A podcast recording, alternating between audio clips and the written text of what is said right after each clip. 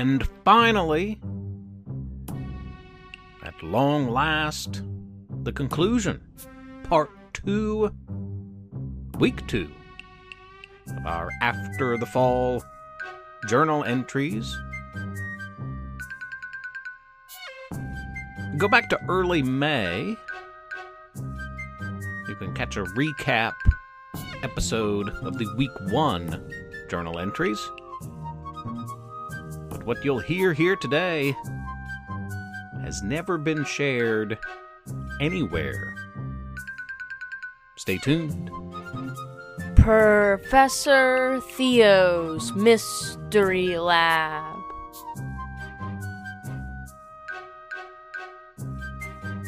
I'm Professor Theo. Welcome to the lab. Let us wait no longer. After the Fall. Week 2 Journal Entries. Monday. We set off on a hike from the northern hills to the magical forests surrounding Splendid University. It is there Zara promised that we would find the culprit. Near Splendid U? I asked. No, Zara replied. Under it. Under it? Zack and I replied in confused unison. It would take most of the day to make the trip by foot. Weapons expert Zack led the way. Mind controller Zara took up the rear of the group. I was in between the two alongside a dozen zombie like creatures we referred to as Z's, plodding along carefully over dirt paths and through thick brush. Tuesday. We awoke early and enjoyed a breakfast of week old biscuits, hard but edible, barely, that we had pilfered from the remnants of a go go gravy restaurant that bordered campus and the Don't Go There forest. We drank from a nearby freshwater stream. Zara took the lead on our short morning hike, and she seemed always on the lookout, searching for something, though she wouldn't share what with any of us. Any time we would ask, she'd just hush us. Until. This is it. Zara was pointing at a small cave. This is what? I pleaded for an answer. She walked right into the cave. We followed, hesitantly. Wednesday. Made camp for last night in the weirdest of places. The cave led to some kind of alternate universe. That sounds wild, but it's the only way I can think of to describe it. We were in a wooded area, and it looked like the Don't Go There forest and splendid, but it felt different, eerie, evil. The place was called Glum, and it was the opposite in every way of the town of Splendid we called home. I'm familiar with Splendid University and Professor Theo's lab. We visited there once on a school field trip. Zara led us out of the forest and toward Glum University, the college at the heart of this bizarro, upside down, opposite world. The lab at McElroy Hall was not inhabited by Professor Theo, but by one Professor Cruz.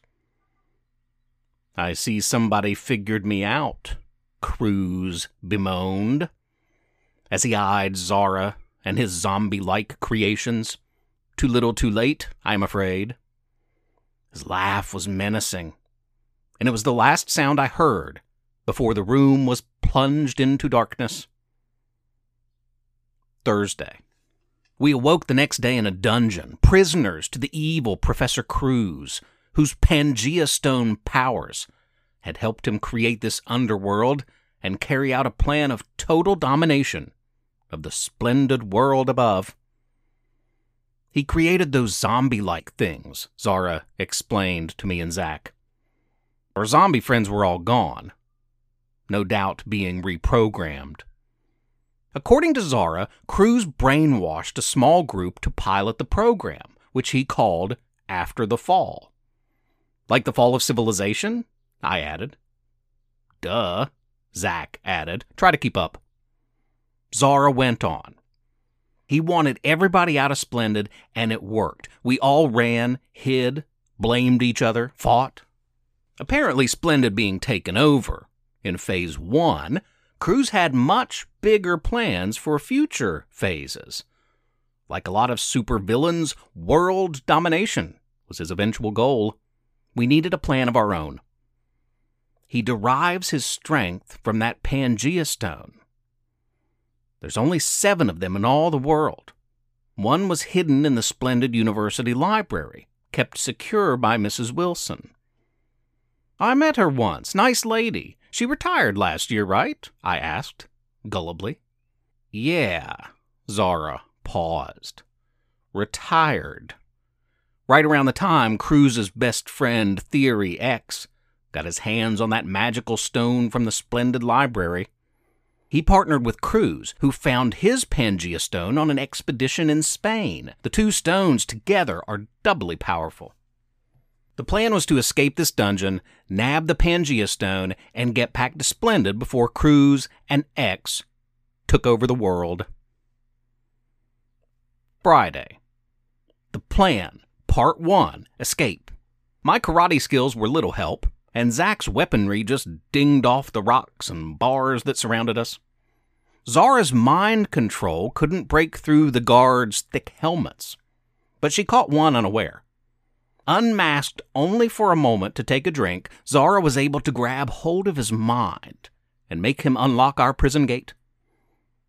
Part two of the plan involved Zack using his strength, speed, and ability to make a weapon out of just about anything to take out the dozen or so guards that we encountered on our way out of the dungeon and back to Cruz's lab.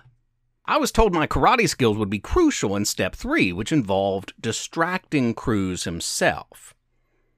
And distract I did. He seemed shocked to come face to face with me as I chopped, darted, and made all kinds of karate sounds that one makes when about to pounce. He was transfixed even to the point of laughing. But that's normal. Some people react strangely in stressful situations.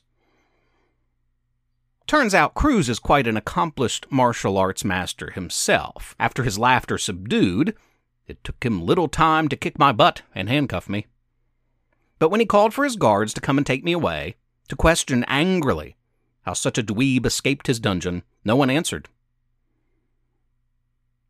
Guards, answer me, now! It was in this moment that Cruz realized there were no more guards. They'd all been bested by Zack, or brainwashed by Zara. Even better, or worse, I guess, for him, in the 30 seconds or so that I had successfully diverted his attention Zara and Zack had stealthily nabbed the Pangea Stone.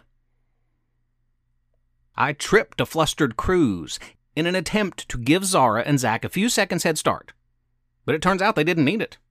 They had all the time in the world, for Zara had convinced a couple dozen of Cruz's Z creations to nab him and lock him up in his own dungeon.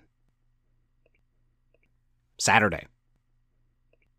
We're back home, and with a super powerful Pangea stone to boot. Only one, though.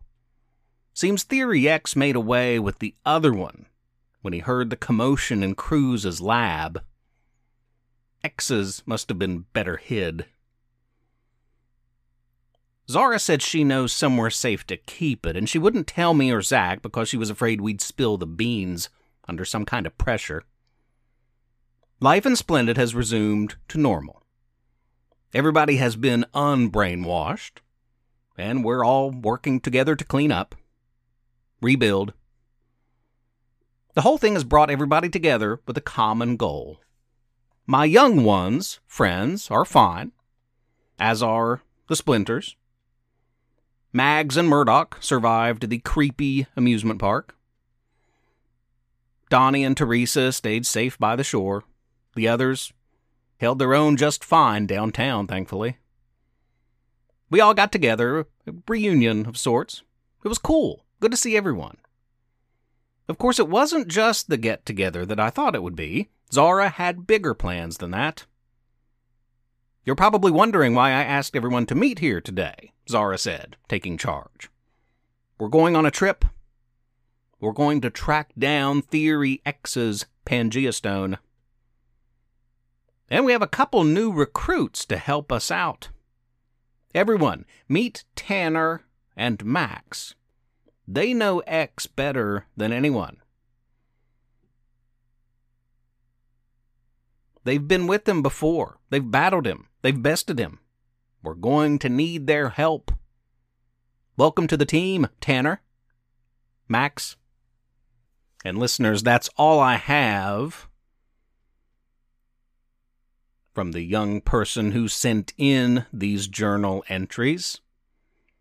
Wherever you are, whoever you are, I wish you the best in your journey.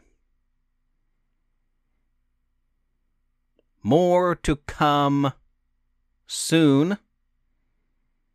In the meantime, listeners, have a wild and wonderful and weird week.